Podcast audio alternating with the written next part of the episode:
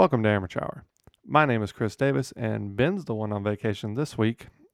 Yeah, when we uh, decided to come back with Amateur Hour, we thought our schedules were going to line up a lot better than they have so far. Um, but uh, not to worry.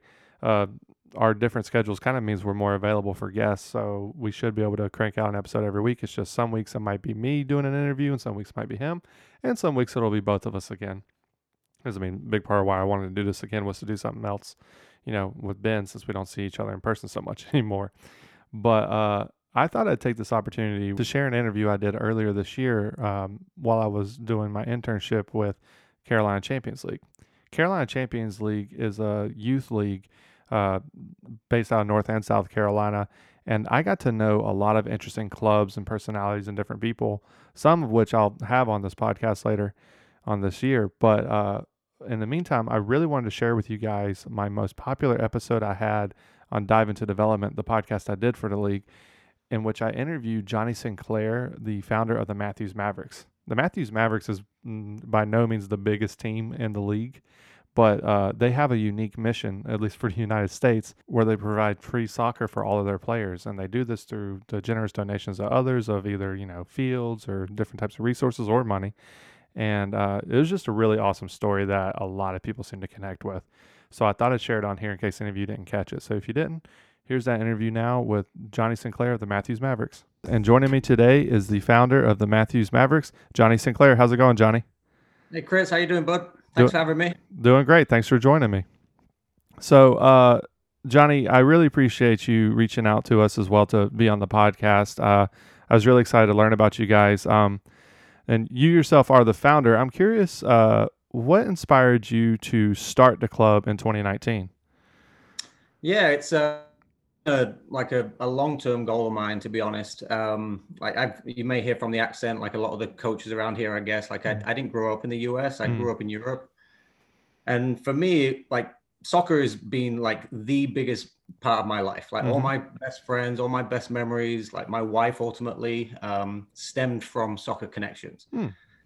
And then moving to the US when I was 22, I came out here to coach soccer um, with the New York, New Jersey Metro Stars, as they were just oh. back then. Yeah. Red Bull.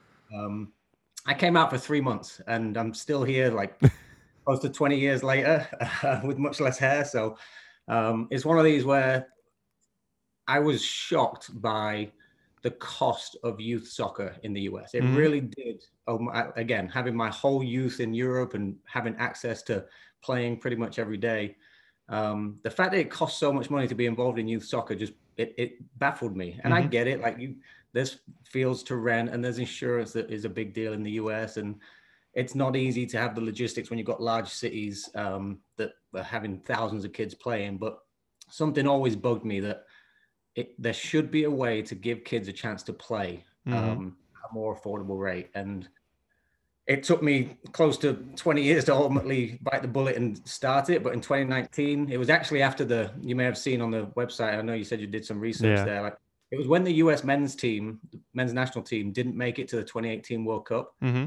um, and Panama did, and I was like, something's not right. Right. something not right with how it's all structured, and um, and that was kind of the the the straw that broke the camel's back in terms of I decided I had to chat with my wife and I was like, you know what, I'm going to start like a, a, a mini a mini club. It'll be rec to begin with, just to give kids a chance to play soccer for yeah. free, like completely free and I think first session we had like six kids come out, mm-hmm. and two of them were my own. So like my, my, son, my daughter, and four of their friends, I think it was. And then the next week we had twelve come out, and then we had twenty five come out, and it was like, oh, okay.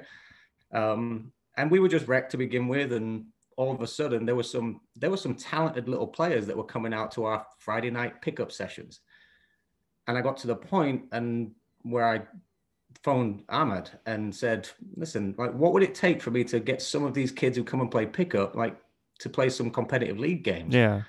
And um, the the big the big thing for me about the Carolina Champions League was how flexible they were and how supportive they were for a, a non-existent club as we were at the time mm-hmm. to get involved. And I, I, can't thank them enough. But that long story short, like that's kind of where it stemmed from. Like I, I always had a desire from my own background, from having played the game my whole life, I still play. I think that kids need to have an access point um, money shouldn't be a barrier for anyone, and unfortunately, it is for some. So we're trying to just do a small thing in the community. We only have three competitive teams. It's all we can afford to do when mm-hmm. we're offering it for free because we rely completely completely on donations, and it's not easy to get. Um, but yeah, that's that's it. The U.S. men's national team not making the World Cup was the the straw that created the Matthews Mavericks, basically. Wow. So so, how do you go about you know, I suppose uh, pitching to those donors and things like that, that you're trying to start something different. Because, like you said, it's not common to have a free club in, in yeah. America. So, h- how do you go about doing that? And how do I just imagine the logistics of being able to set all that up can be pretty tricky. It's very tricky. Yeah, it's extremely tricky, and especially when.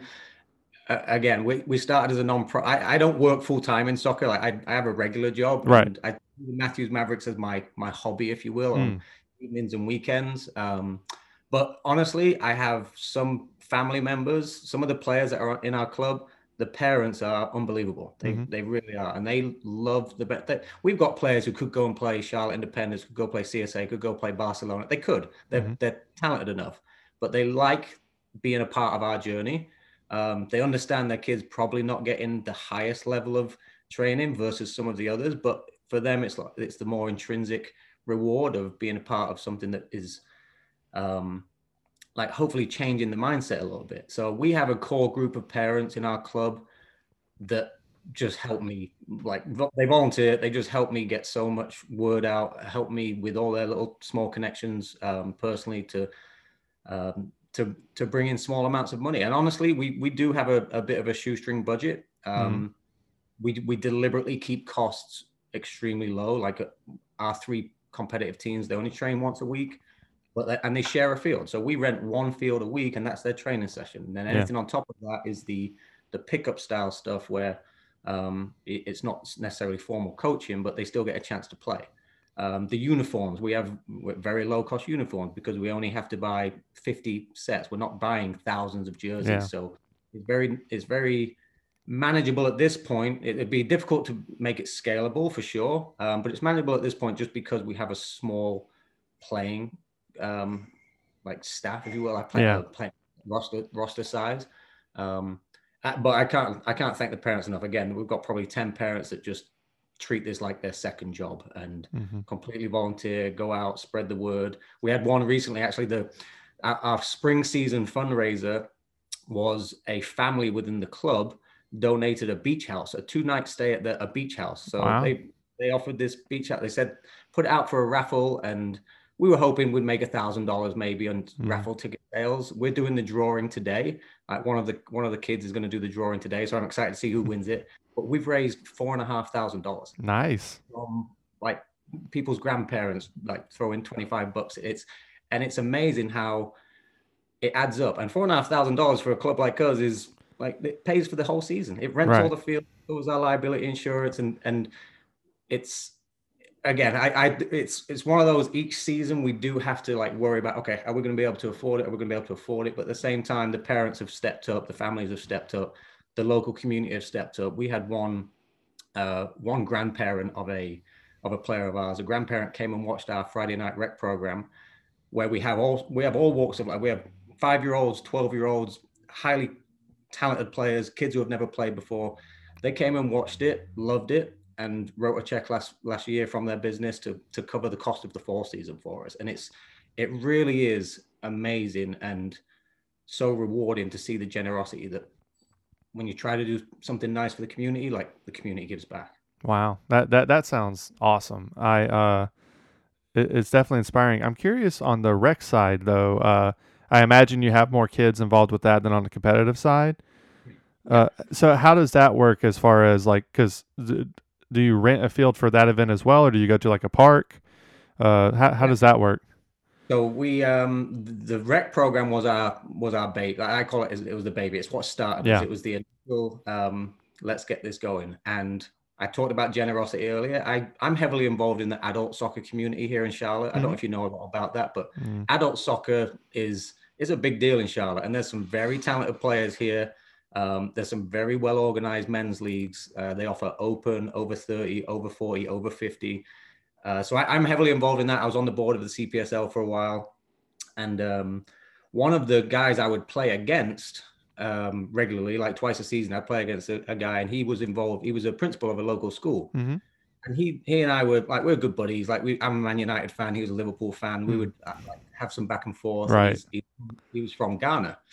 Um, uh, so he understand like growing up in Ghana and having family in Ghana, he understood the idea of like accessibility to soccer. It shouldn't be expensive. Like Africa is a growing nation in the soccer world, and they have far less resources than the US, obviously, but they're being being successful at the national level, and a yeah. lot of the top players in the world are now African um, descendants. So. Mm-hmm.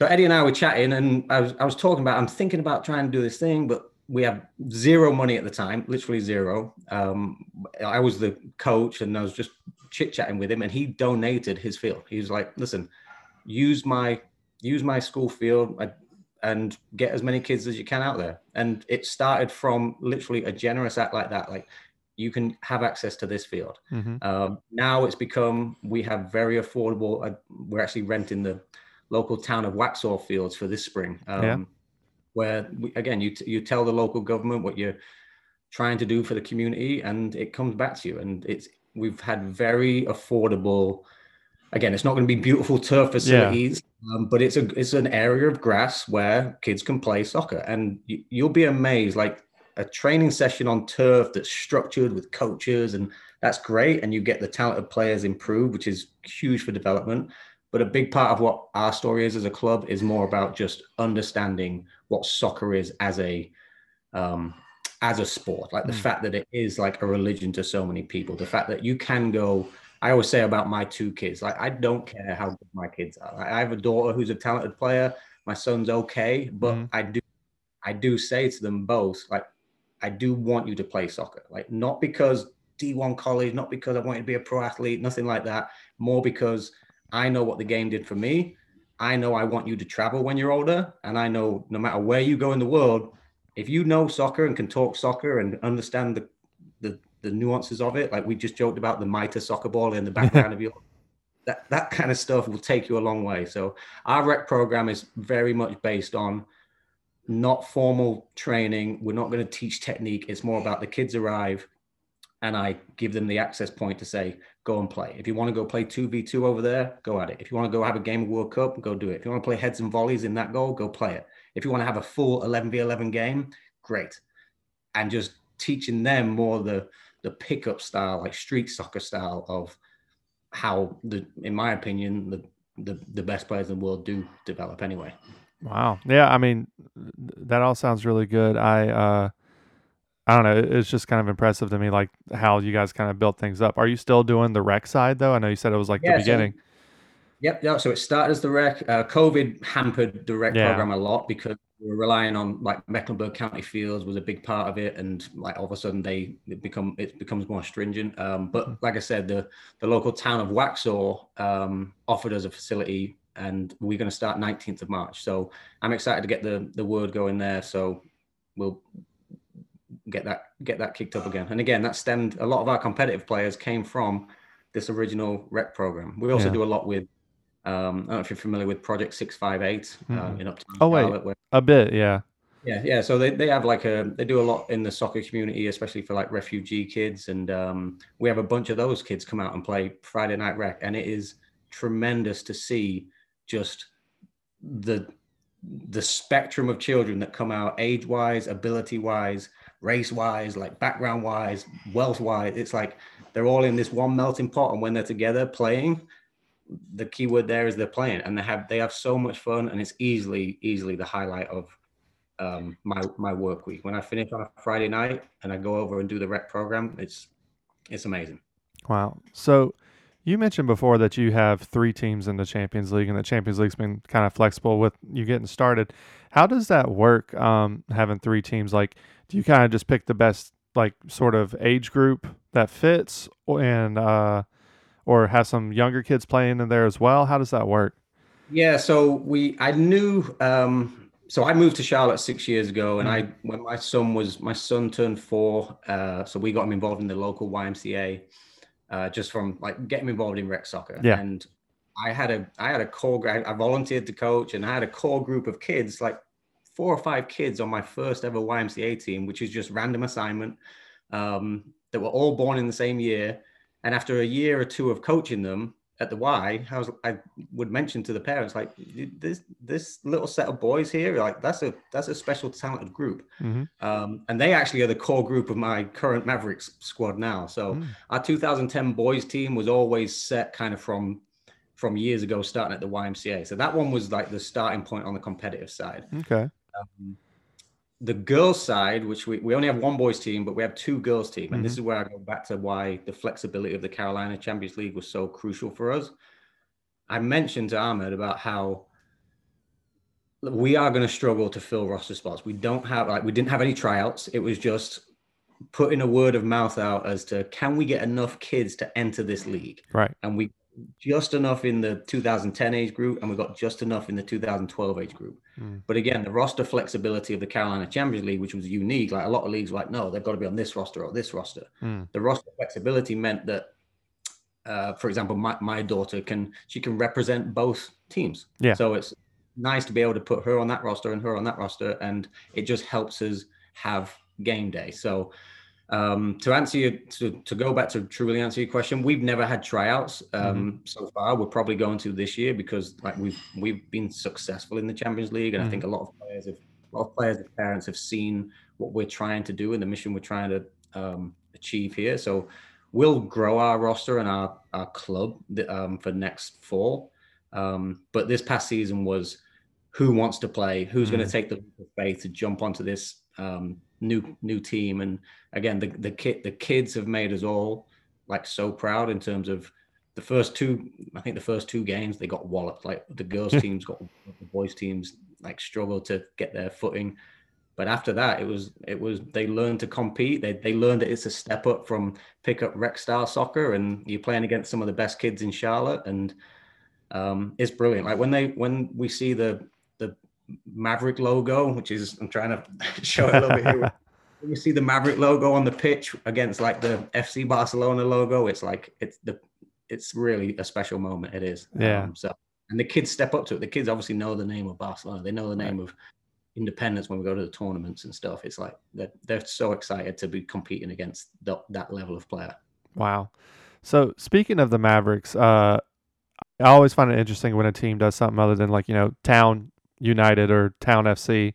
Uh, and I saw a little bit on the website about the background. Uh, can you tell our listeners how you guys came w- up with the Mavericks name? Yeah, so the the actual Mavericks name is something that started when I was at high school. So Mhm. when I was 16, 17 years old, I was a um I was I was a like a good soccer player as a youngster. I I played my whole life, played at a very competitive level. Um and I was from a small town in England though. I'm fr- like I was growing up in North Yorkshire, a little town called Bedale. Mm-hmm. I went to school in Richmond, and the the, the math teachers there, um, the math teachers at my high school saw that there was a core group of 16, 17 year old boys who were talented footballers, but didn't really have um, a, a quality league to go and play in for for that age group. Mhm. Um, so in, in England, it's a little different. Like I like we were playing men's soccer from like I started playing men's soccer at 14, Right. 14 years old. And this set of high school um, teachers basically said, we'll, we'll create a, a team and you guys will go and play in the local men's league representing kind of our high school. And we were the Richmond Mavericks. And the, the, the frame, phrase Mavericks came about because we were, we were different. We were the young guys and we'd wear odd socks and things like that. We'd do like goofy stuff, but it became a, we, we got good and we started to win things. And it's just, it really has grown. The Mavericks started in 1998 um, just as a small little team of teachers and students. And now it's grown. I think they've got three teams now back home. They go on tours. Um, they, but it's, it really is like when I when I named this club, it was kind of a thank you to those high school teachers because you Mm. know, like at 16, 17, you you can often like face a path of like there's some um like there's stay stay healthy, stay like in line, have good mentors, and um or go the opposite route. And Right. these teachers saw that okay, we're a good bunch of kids that they want to keep on the um on the straight and narrow, and it, was it was easily the most fun team to be a to be a part of. I went and a few a few of us, a few of us from that group turned 18, 19, went on to university, and then we went on to play like we tried to push, like we tried to go up the Yeah. ladder and play semi-pro and try to see if we could make it as players. And we all after after a year of playing semi-pro, we all came back to the came back to the Mavericks because it was like it was so much more fun. And I think that's like that's always been the biggest thing for me. Like soccer for me has always been fun. It's why mm-hmm. I still am close to 40 years old now, and I still play. Um, our men's team is called the Mavericks. We have an over 40 Mavericks. It's like we, we want to have like a a fun environment. We don't need necessarily all the best players, but if it's fun, you'll work that extra bit harder. You'll tackle that bit harder. You'll make sure you win that header because you want to impress your your friend more. I think you want to cover your friend's back, and that's always kind of been part of the the mantra of the Mavericks. Hmm. Okay, well that, that's awesome. You have kind of a connection back home and kind of paying homage to that as well, and kind of trying to carry out the same mission as they, you know, trying to you know bring up these kids and let them have fun with soccer and stuff. I think that's awesome. Um, now I, am curious, do you guys have any sort of um, community type outreach, uh, maybe outside of what happens on the field with the team? Um, not so much. No, it's it's very it's again we're still in our infancy, yeah. I would say, and again we don't have any staff. Like it's it's purely a hobby that mm-hmm. a few parents give up their evenings. Like we'll have like a call once once a month with a core group of lead parents that just help us. Okay, what what should we do for the club here? What how should we um, generate funds for this piece? Like, has anyone got any cool ideas as to what we could do as a fun uh, team event for the mm-hmm. kids? Uh, but community outreach wise, it's um, we're limited in we're limited in resources, and the most important resource is time. Like, it's, it's difficult to to give up the time. Uh, mm-hmm. We know again, we know we're not truly scalable. We're not trying to be a twenty team yeah. club we're just not. We just want to offer a core group of kids something that's exciting and fun for them.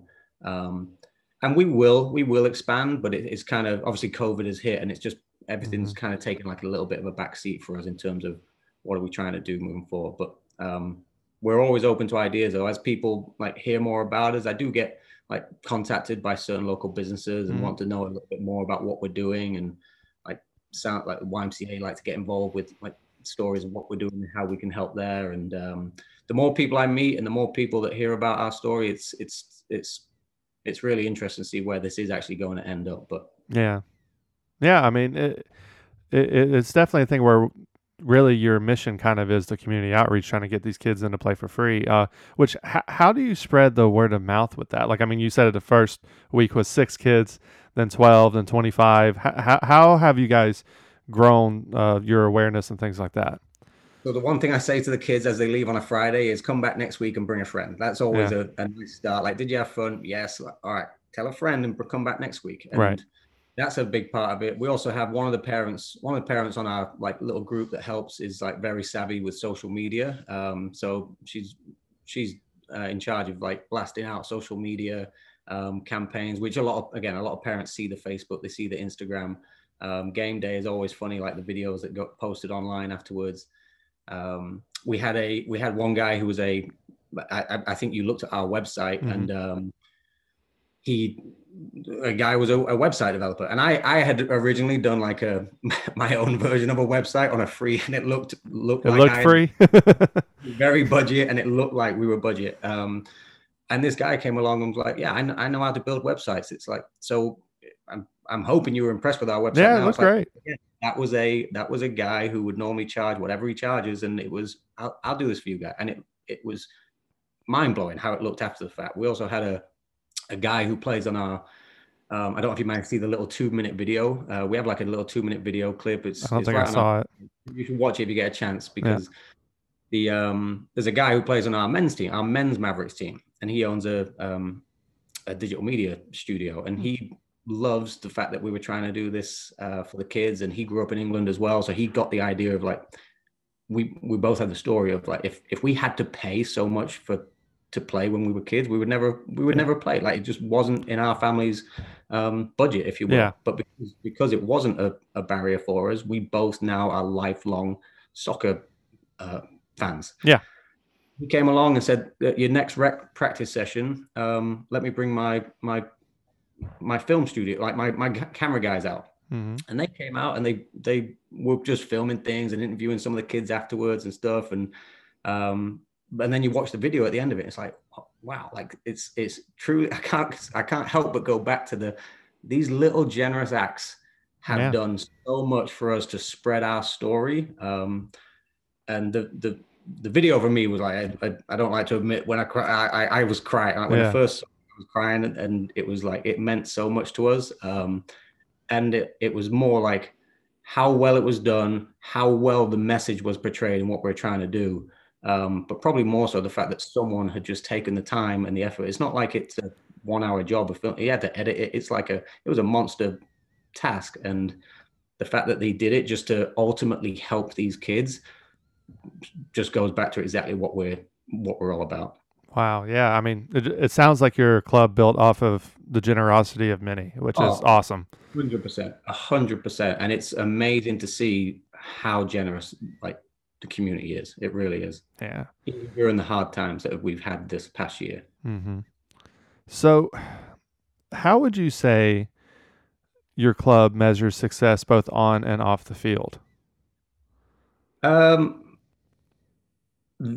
that's a great that's a great question. I I would measure the success of our club in terms of with my boys team. hmm I did set a goal for them. Like, I knew I had a talented group last. well, Our very first season was last last fall. Yeah. and we had our age bracket uh, for the Carolina Champions League, and I told them that my challenge to them as a set of twelve boys, the girls' side is gonna it's gonna take a while to grow because that was brand new and I didn't know I, I didn't Right. know 90 the girls.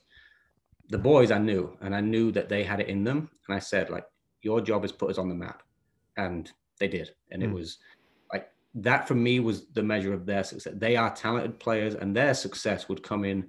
Are they taking away what we're trying to, what we're trying to teach them as when I, when I coach them? Like I, like we, we talk a lot about togetherness. Like, are you Mhm. playing together? Like I don't want just individual players. That's that's great. Like, and it's going to take certain, it's going to take a certain person a long way. But the Maverick is like that that that brotherhood, like that bond. Yeah.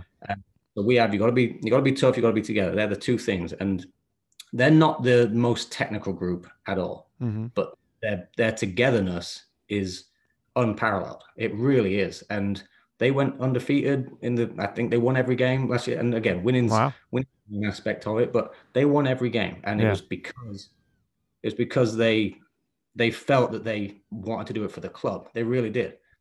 Now we've gone up an eight. We're actually I've, I've challenged them even more this year because now now that I know that they can handle the league and handle Mhm. competitive soccer, I put them up an age bracket. Oh, wow. And, and we got whooped last week. We got whooped, but they they got whooped in a good way. Like we played a very talented Barcelona team Yeah. uh, with some unbelievable players, and it was great for my boys to see.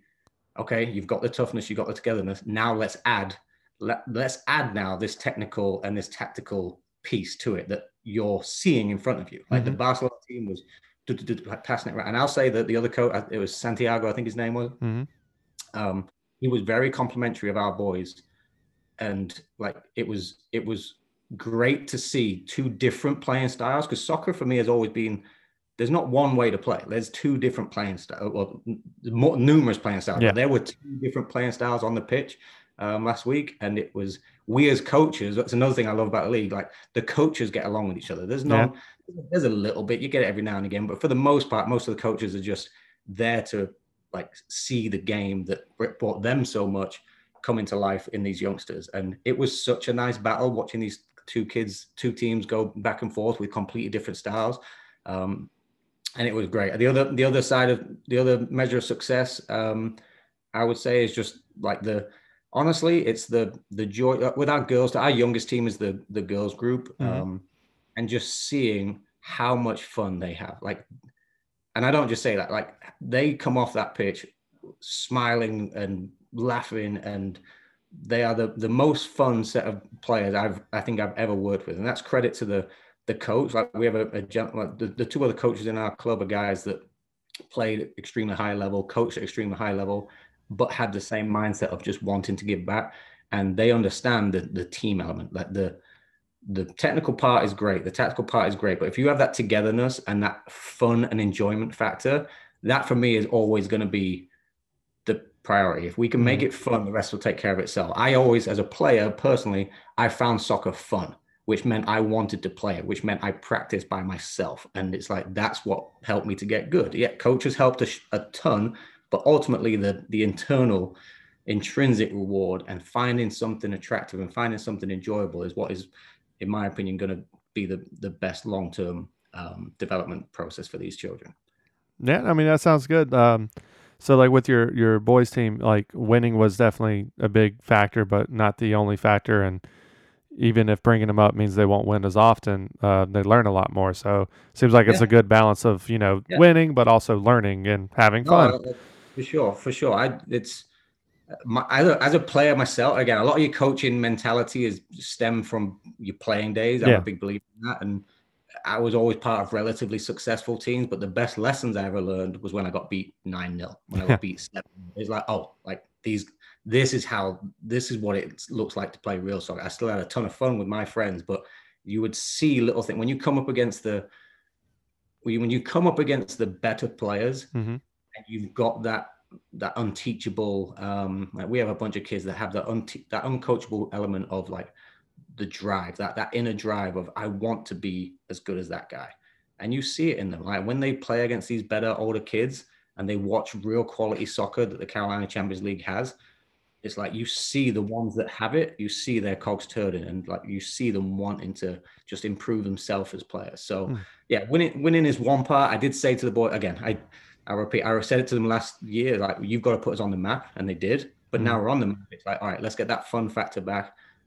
Not that it ever left, sorry, uh, but let let's also see now what are these real quality players doing. Um, I think we had a, a, a, one of the boys we played against last week. I, I'd heard he might be getting involved in the MLS academy Hmm. uh, with Charlotte FC. And I was like trying to let the boys know, like these are the caliber of players that you're playing against.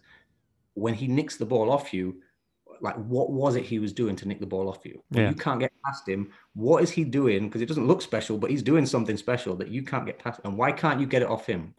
So, and it's it's that that uh, like directed learning, if you will, of be competitive, be together, but also be like when you're in the field there, be asking yourself questions like, what is going on? If you give the ball away, yourself, like, was that the right decision by me? And I, I do put a lot of emphasis on the, the kids themselves to take ownership. hmm Like, take ownership of your own performance. It's very easy, very easy to point a finger at a coach when, um, I'm not saying this to defend myself, I'm saying this in, just in soccer in general, Right. sports in general.